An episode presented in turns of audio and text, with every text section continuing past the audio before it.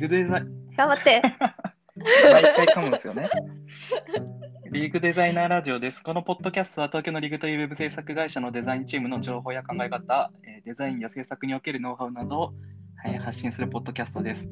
今回はあの前に一度やったんですけど、社内のデザイナーそれぞれ各個人のキャリアについて、なんかやっぱもう少し社内のデザイナー各個人何を考えてたりとか、どういうことやっていきたいよっていうのも、えっと、社内外ともに知ってってもらいたいなということで、まあ今回と次回はある一人をフィーチャーした回にして、今の話だったりとか、今後のキャリアの話だったりをしていこうかなと思います。はい。あ今日はね、満を持して、愛さんに来てもらってます。お願いします。アリさんです。よろしくお願いいたします。いやついに、ついにね、ついに呼んでもらいましたよ。違うんですよ。事情があるんずっとですよ。呼んでくれないじゃないですか。事情は言わないですけど、事情があるんですよ。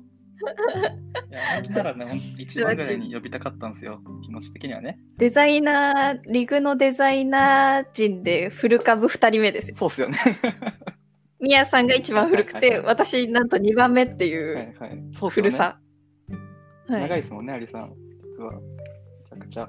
3年ですね。3年経ちました。いや、呼びたかったんですけどね。なんか、なんかちょっとタイミングが合わずって感じで。あーうん。すごい、すごいあれじゃないですか。断る上等句じゃないですか。何があったのかは絶対言わないっていういけいけたら行くぐらい行かないやつ。そういかないやつですね、完全に。行かないやつ。はいありがとうございます。いいえ。じゃあ自己紹介ですよね。じゃあ私、タッツンさんの自己紹介しますよか。タコ紹介。タコ紹介。ちょっとあの、えはい。怖いですけど、お願いしていいですか、じゃあ。タッツンさんは、うん。論、デザインをかなり論理的に説明してくれるデザイナーで、で私、その、あパイ先輩じゃないですか、タッツンさんって、デザイナーの。で、まあの、で、さ、さ自分、私がデザイナーで、タッツンさんがこうレビューしてくれるみたいな時もあったりして、うん。LP の時とか。はいはいはいはい。なんか、タッツンさんって普段、あの、多分デザイナーラジオ聞いてる方は、あの、気づいてないかもしれないですけど、飲んだらひどいんですよ。すごい陽気な人に。出てたらやばいですよね、ラジオで。出た出たすっごい陽気で、私はその陽気なタッツンさんしか知らなかったんで、むしろ。ね。めちゃくちゃしっかりしてるじゃないかって思って、一緒に仕事したら、うん感動しました。あの、それのせいか、あれ、あの、リグのね、えっと、締め会で表彰があるんですけど、うんなんかしっかりしてるでしょみたいなのを みんな言う。み 意外としっかップをりしてる。ギャップを見ちゃうから。それギャップのせいですよね。あの、もヤンキーがちょっといいことしたら、めちゃめちゃ理論じゃないですか、それって。そうそう。犬いる拾っちゃう。そうそう。まあ、そうですね。うん。ちゃんとはしてる。うん。もういっぱいいっぱい喋れるんですけど、はいあの、もうデザインを作るスピード速いんですよ、めちゃくちゃ。あもーうそれがすごい尊敬してて。ありがとうございます。僕の回みたいになってきちゃったんで。あ、本当だ。うんじゃあ、タッツンさん。タッツンさんから私の紹介してもらいます。紹介ですか？はい。なんだろうな堀さんは、なんかこうやりたいと思った時の、自分で切り開いて進めていく力がめちゃくちゃすごいなと思って、まあ、こうやりたい、はい。そうですね、それを通すためになんかどうロジック立ててやっていこうかとか、どういうふうに気持ちを動かしたらそれが叶うんだろうかみたいな、組み立てて、その通りになんだろうな、順序立ってやっていく力がすごいあるなと思って、で、その多分やってきた、えっと、力のおかげで、今の、なんだろう、チームリーダーだ立場だったりとか、えっと、ここの後話すと思うんですけど、今の案件の関わり方もできてるんだろうなっていうのは結構感じるんで、で、それも結構、あアリさんのチームの子も、今僕がレビューしてる子とかもいるんですけど、そういういい影響が結構見えてたりとか、その子自体に。こういう影響力もあるんだろうなっていうのは結構感じますね。めっ。ちゃ仲いいですからね、うちのチーム。ああ、そうですね。うん羨ましいなと思いながら、女の子しかいない、ちょっと入れないです。そうなんです。女の子しかいないんでね。じゃあ、女装してもらえば全然入れるんで。そういう問題なんですか？そういう問題、そういう気持ちの問題なんで、これは。ああ、気気持ちがついてか、なるほど、女装して気持ちが、そう、気持ちがついてくれれば追いついたら大丈夫。全然 OK。なるほどね。そこが難しいですね。あありがたいですね。うん、そこは、やっぱあと、あのデザインチームでのミーティングの中でも、結構ガッと言うとき言ってくれて締めてくれるじゃないですか。いや、もうおつぼねなんでね。そういう人がね、あんまりいないじゃいないので、チームの中に、やっぱ重要なポジションだったりとか、そういう、なんだろうな、人間性はかなりあのチームの中で生きてるかなとは思いますけどね。ありがとうございます。そうですね。なんか私、リグに入った時は本当にデザインをちゃんと勉強したことがなくて、うんまあ、美大出身ではあったんですけど、うんあの彫刻学科だったんで、あんまりデザインの勉強してなかったもあって、リグに入った当初は本当に、あの、めちゃくちゃデザイン初心者というか、うんうんやる気しかないみたいなやつだったんですよね。でもなんかもうやる気だけで、まあ今のところなんかなんとかなって、うん。もうやる気があれば、うん。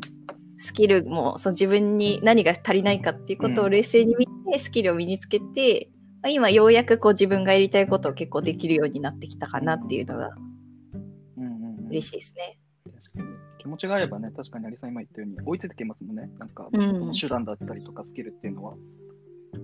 れはごい。そうですね。うんなんかチームにもうんうんその考え方だけその教えるっていうのをやってます。なんかスキルセットってその今なんか結構みんなスキルが足りないことにそのマイナス評価をしがちなんですけど、うんなんか別にイラスト描けなくても写真撮れなくても別にやればついてくるものなんでデザインスキルも。うんそれよりもなんか何が大事かっていうのを見極める力とかの方が全然大事なんで、そこを基本教えてます。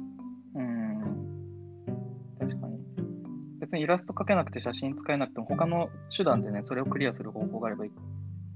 それをやればいいだけの話ですもんね。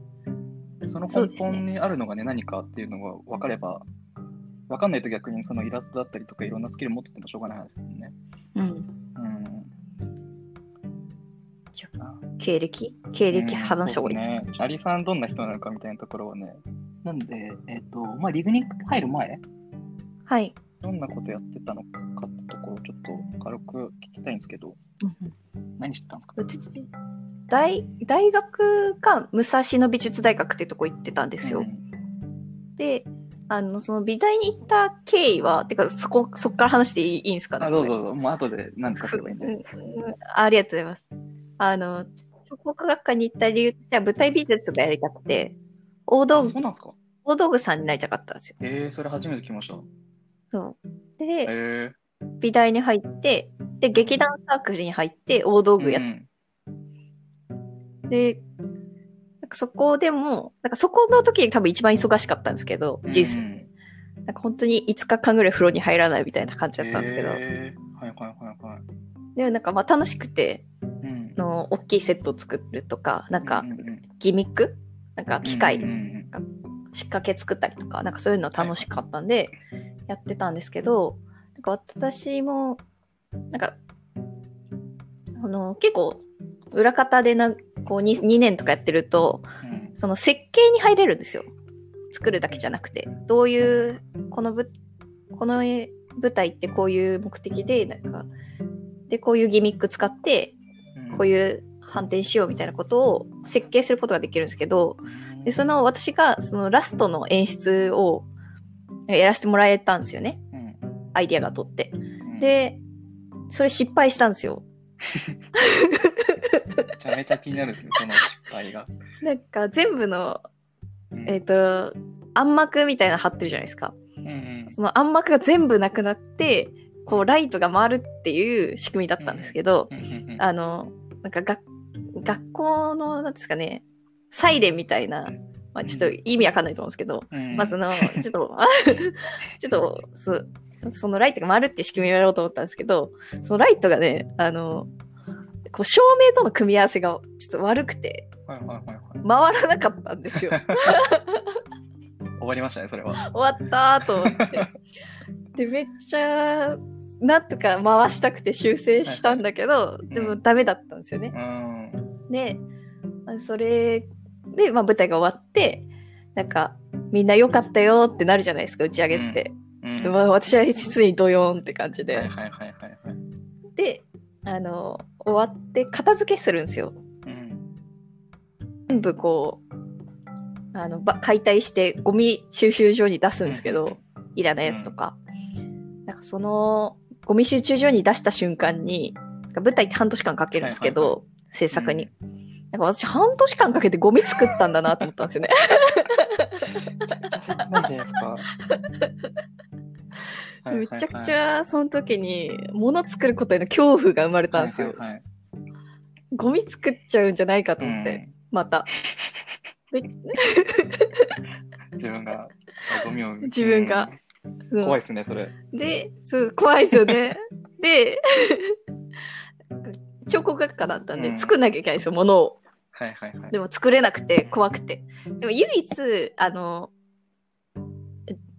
女性の肉体美だけは好きだったんですよね。とん飛びましたね、話が。ゴミか女性に彫刻はね、うん、そう、彫刻はその女性ばっか作ってうん、たんですけどではそれの素材集めのために、なんか写真やってたんですよ。うん女の子撮ってたんですよ。なんかそしたら、なんか女の子作るより、女の子撮る方がうん楽しいじゃんってことに気づいたんですよね。ああ、女の子を作るより、作るより撮る方がしゃ喋れるし。なんか黙々とやるっていうよりかは、なんかその時その時のうん。出会いがあるじゃないですか。で、楽しいじゃんって気づいて、で、しかもゴミになんないですよね、今デジタルの時代だから。っていうことに感動を受けはいて、カメラマンになろうと思ったんですよ。で、カメラマンになろうと思って、で、そこから大学4年は結構カメラマン活動をしていて、で、そのまま就職とかしたんですけど、カメラマンで。、なんですけど、やっぱなんか写真だけだとやっていけないなっていうことに気づいて、その、撮撮影もするし、こう、グラフィックも作るみたいな、看板とか、そういうのをやる会社さんだうん。だったんで、で、そのセットでデザインもできるようにした方がいいなっていうので、独学でまあ勉強し始めて、で、まあ話飛ぶんですけど、その後、起業したんですよね。で、会社やってたんですけど、お会社のお金がなさすぎて、あの、やってけねえってなってバイトを始めたのがたまたまウェブの制作会社だ、制作の部署みたいなところ。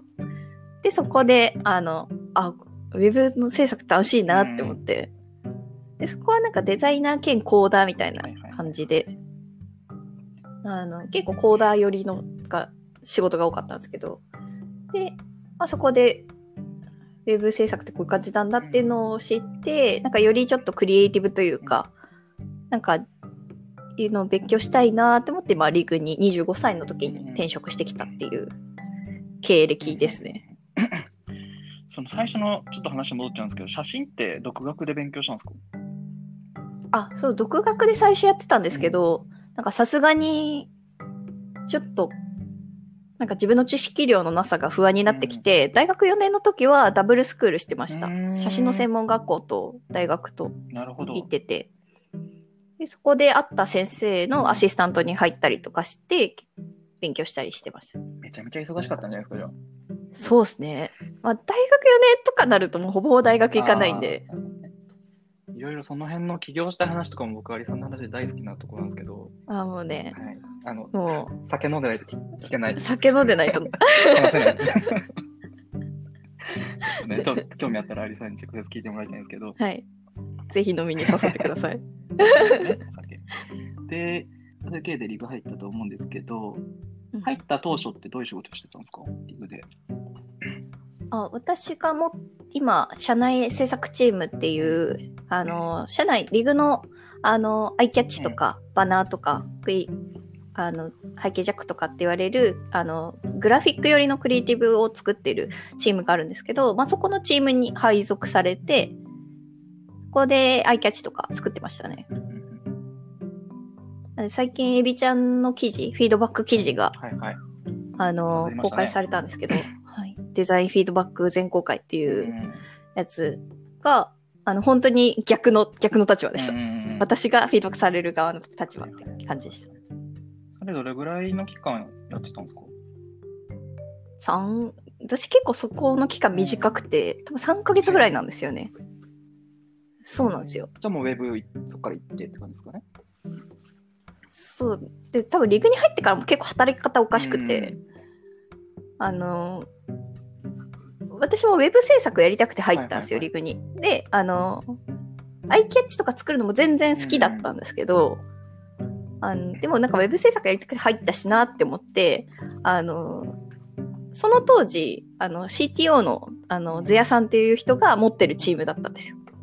なんで、売上目標があったので、その、クライアント案件、そのチームの中で、そのジュニアでデザイナーの人もいれば、あの、フロントエンドで結構シニアの人たちとかもいるチームだったので、あの、営業に行かなきゃいけないんですよ。案件取ってこなきゃいけなくて、だからそこの、その営業の時に一緒についてって、まあ、議事録取ったりとか、なんかそういう雑務をやらせてもらって、はいはい。で、なんか何とかして滑り込めないかと思って、ワイヤー引いたりとか、なんか資料もらったやつを集めたりとか、なんかそういう作業をして、なんか日中はそのアイキャッチとか、その自社のデザイナーとしてやらなきゃいけない業務やって、定時切った瞬間に、あの、営業した案件の作業をするっていう、ギリギリ、ギリギリのラリーですね。ギリ、ギリ、ギリのギリ。まあいいですよ。でもそううです。もう多分、趣趣味、はい趣味だから、はい趣味だから。確かに。でも私はそれをやりたくて入ったからってはいいうはいはいはい。のをなんか思ってました。アリさんっぽいですね。もうそこから、なんとかして自分の目なんか指す方向にっていう。なんでそれの影響もあって、その、もうそもそも入ってたからっていうので、あの、そのウェブの方に入るのも早かったのかなと思います。確かにね、そんだけやってくれたら早いでしょうね。だからなうんで、しばらくウェブやって、で、まあ、はい今の働き方の話になるんですけど、結構ね、違うじゃないですか。その頃と今と。うんそうですね。今だとどういう今は全然そのデザイン業務というか、自分で手を、デザインで手を動かすっていうことがあんまりなくて、どっちかというとこう、あの、戦略部分を考えたりとか、どういう、えーまあ、お客様のところでその広告を運用されているパートナーさんとかがいたら、じゃあ、えっ、と、どどういうサイト構成にして、どういうランディングさせて、どうコンバージョンに持っていくかっていうところの戦略を考えたりとか、あと、まあ、そう、まあ、すでにもうリリースされているお客様の改善とか、っていうのと、まあ、ディレクションみたいな業務がメインになっちゃ、なってきていますね。なっちゃう。なってます。なって、なってきました。全然違うと思うんですけど、どうしどういう気持ちだったりとか経緯で、そういうふうになんか働き方がシフトしていったんですか？そうです。なんか、もともとデザイナーでやってた、そのデザイン制作やってたんですけど、ちょっとあある案件で、あの、私、デザイナー、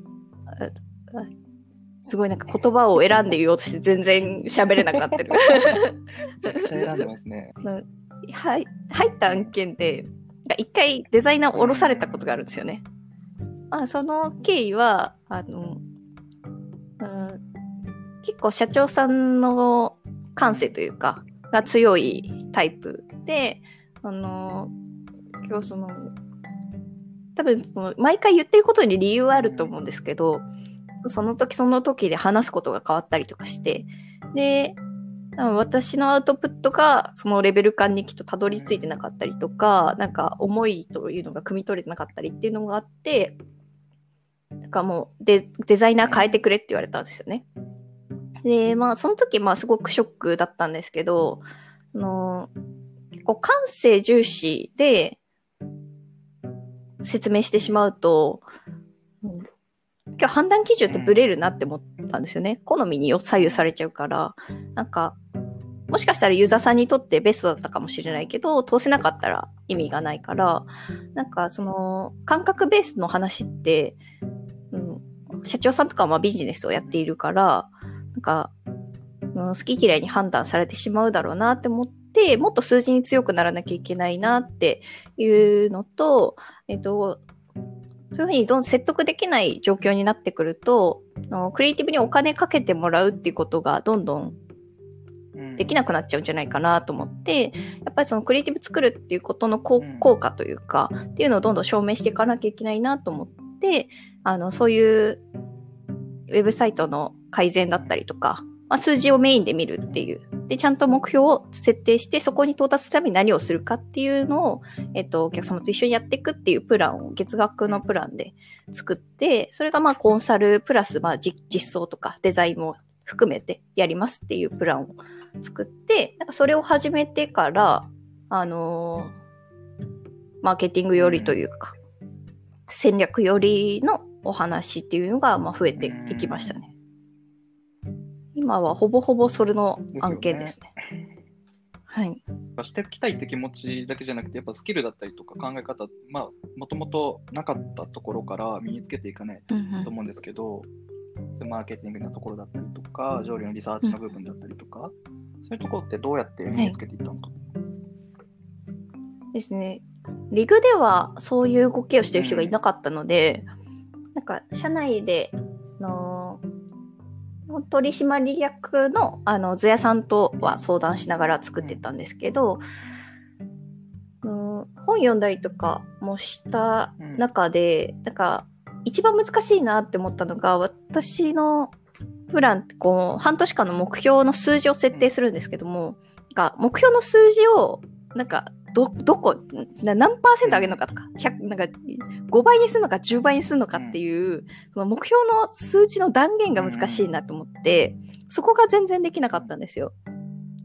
で、あと、その、じゃあ実際にやるってなった時にどういう風に進行していけばいいのかとか、なんかそういうのが全然わかんなかったんで、あの、デジタルマーケティングの会社に、あの、勉強しに行きましたね。有給、有給、有給、週、週はいはいはいはいはい。1有給使って、で、その週、一週に一回はそこの会社に勉強しに行くっていうのをやって、なんかそこでこう考え方だったり、実際の案件フローとかを、えっと、一緒に教えてもらったりとか、実際私の案、私の今持ってるプロジェクトをどう回していくのかっていうのも、あの、一緒に考えてもらったりとかして、こう、自分の中で結構スッキリして、あ、こういうふうに目標立てればいいんだっていうことが。そこからすごくやりやすくなりました。すごい刺激、刺激になりますね。なんか、やっぱリグにはリグの考え方があって、働いてるみんなの考え方があるので、他の会社ののデザイナーさんとか経営者の方とかとお話しすると、それぞれに結構考え方というか、なんか信念が違ったりするので、全然違いますもんね。なんかリグの中で確かにって思ってたことも、なんか、他の話聞いて確かにみたいこっちだったみたいなのが結構ありますよね。うんはいあの、これも聞きたいなっていうのが、リグのデザイナーで唯一チームを持ってる、アリさんチーム持ってるな。うん人なので、まあ、どうやってチーム作っていったりとか、うんまあ、やり取り、コミュニケーションを取っていったりとかっていうのも、どうやってやってるのかなっていうのをちょっと聞きたいですね。ああ。なんか私これモリグさんと話して、確かになって思ったのでこの方針にしてるんですけど、私、その自分の感覚と同じにしないというか、ようにしてるのと、あと、そのみんながなりたい像っていうのから逆算して、そのやらなきゃいけないことっていうのを言うようにしてるっていうのが、なんかチームのしてやってることかなと思います。なんか、私結構91でこう仕事派なんで、仕事しちゃう派なんですよ。なんか趣味も仕事なんで、なんかずっと仕事をしてられるタイプなんですけど、なんか世の中の大半ってそういう人たちじゃなくて、なんか多分、よくあるのが6号なんですよ。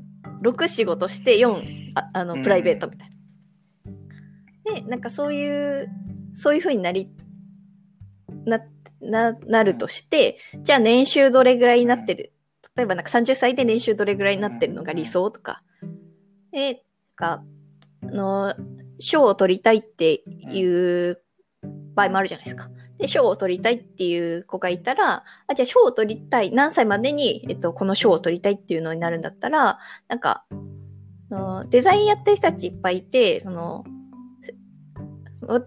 センスも努力も大事だと思うんですけど、センスいっぱい、センス持ってる人たちいっぱいいて、みんなもセンスあるけど、もっとセンスある人たちはいて、で、みんなよりもっと努力してる人たちがいっぱいいるから、その、そこの中で戦っていかなきゃいけないから、もっと頑張んなきゃいけないよっていう話をするし、なんか別に賞も取りたくないし、なんか30歳ぐらいで、なんか月収30万円ぐらいで、なんかフリーランスになるっていうのがなんか目標なのであれば、なんか別にじゃあそこ、それならそこまでの努力をすればいいんじゃないってか、なんかこれ別に投げ出してるわけじゃなくて、の、なりたいその子の像から、その努力値っていうのを決めて、じゃあ今これだけ頑張んなきゃいけないよっていうことは教えてあげるっていううんスタイルにしてます。まあ、それぞれ自分の中の正しさって違いますもんね。僕のの手とうんとっての正しさ、マリさんにとっての正しさも、それぞれ全然違うと思うんで、確かにね、これが正しいっていうよりも、その正しさっていうのにまず気づいてもらって、自分の中の。で、まあ、うんその解像度上げてって、じゃあどうしていくっていう話を、まあ、して後押しするみたいな感じですよね。うん。そうです。なんか別に私が、えっと、その、私のその社、リーグに入った時の働き方ってやっぱ異常だと思ってるんで、なんかそれを全然強要するつもりはないんですよね。ただ、私みたいになりたいっていう人がいるんだったら、それは、じゃあこれをやろうっていうふうに言うし、でも別にアリさんになりたくない。みんなはみんなそれぞれ、なんかなりたいものがあるから、それに合わせて、その頑張る、頑張りどころというか、あるかなとそうですね。思ってますね。あと、地味に気をつけてるのは、あと結構厳しいこと言う時もあるんですよ。かすごい仲いいんですけど、あのな今のチームって結構生ぬるいよねっていう話をするんですけど、厳しいじゃないですか？はいはいはい。なんか、なんか、その、リグってすごい優しい環境なんで、教えてくれるし、なんか、なんかデザイン出しても、なんか意味わかんねえよって言って突き返されることないじゃないですか。教えてくれるじゃないですか。これってこういうターゲットなんだよねとか、なんかそういうふうに教えてくれる環境だから、こそなんか、もっと厳しい環境でいる人もいるし、なんかそこの、の厳しくない世界だからこそ自分で厳しくしなきゃいけないところはあるんで、そこは考えようねとか、なんか、そういう話をしたりとか、なんか怒ったりする時もあるんですけど、怒っなんかその後、怒った後は笑いで締めるっていうのは気をつけてます。めちゃめちゃ大事ですね。めっちゃ大事ですよね。笑ってくれよと思いますもんね。怒られ るちょっとだけお茶目なとことか見せてくれたら、この後頑張れるのにな、怒りっぱなしじゃなくて、うんそういうの欲しいですよね。うん。そういうの大事ですよね大事だと思います。あと根本みんなめちゃくちゃいい子なんで。確かにな。なんか伝える方もやっぱね、気は使わないといけないですよね。やりたいように伝えたいように伝えたいだけ伝えるだけだと、だって誰のためにもならないんで、うん。みんな。そうですね。そう。ハッピーで終わるように。最高っす。で、ハッピー出たとこで、はい。この後、キャリアだったりとか、まあ、自分自身だったりとか、どうなっていきたいってなりますか？そこっすよね。そうっすね。そこっす。うんそう、か私こんなにみんなにこう将来どうなってるのがハッピーなのみたいなこと聞いてるにもかかわらず、自分はそんなないんですよ ね。そういう目指す像が。そう。がこう、自分がこうなりたいみたいなのはなくて、ただ、こう、今ある課題を解決したいっていうのがモチベーションになってて、なんか私リグに入って結構感じてるのが、その、毎日お問い合わせが来る、毎日、まあ、ほぼ毎日のようにお問い合わせが来る状況で、すごいなと思ってるんですよね。で、まあその中で、なんか私、リグのお問い合わせに貢献することってなんか、まあ多分やってはいるかもしれないですけど、なんかやってないなと思うんですよ。なんか今のお問い合わせしてくれるお客様って、なんか過去の、あの、イメージというか、過去のこう盛り上がってた、なんかそういう記事とか、なんかあの賞を取ってるものとかのなんかそういうところを見てあのご依頼してくださっててなんか私の影響ではないって絶対思ってるんですよ。ででもなんかそのリグのイメージってその経てば年年数が経てば経つほどその他の制作会社さんもいっぱいいるのでなんか薄れていくと思ってるんですよね。でそうするとお問い合わせも、えっ、とだんだん少なくななると思うんですよ。ってなった時になんか私リグに入ったけどなんかただお問い合わせをすり減らした人になるなって思ってでそのお問い合わせをすり減らした人にはなりたくないなって思ってるんで、まあ、そのためにこうもっと認知とかあとやってる仕事内容もやっぱ実績を作ってもっとこう知ってもらえたりとかいうなんですかね、もう盛り上げたいっていうのが、まあ今後やりたいことですね。過去のリグが積み上げてきたものを日本部に抱くみたいな、まあ、めちゃくちゃひどあの悪く言うと、そういうニュアンスじゃないですか？うん。それめちゃくちゃわかるなと思って、うんうん。それって、うんうん。あのお問い合わせじゃだけじゃなくて、うん。例えば採用もそうだと思いますし、もちろん人事の方だって候補の方がいろいろもちろんやってくれてはいるんですけど、じゃあデザイナー何かやってるのかって言われると、うん。全くやってないにもかかわらず、えっと、リーグに入りたいって言ってくれてる人がまだいるわけじゃないですか。うん。それって、はい。結局、有さんが言ってくれたように、今までのリーグが積み上げてきて盛り上がってるのを見てくれたりとかっていうのだけでしかなくて、うん周りはね、変化変化して、で、それでそこで何もやらなかったら、現状維持ってもう衰退みたいなもので、ですね。なんで新しい、こう、リグの価値っていうのを作り出したいうんのはありますどんどんやっぱね。ね、打ち出していきたいですよね。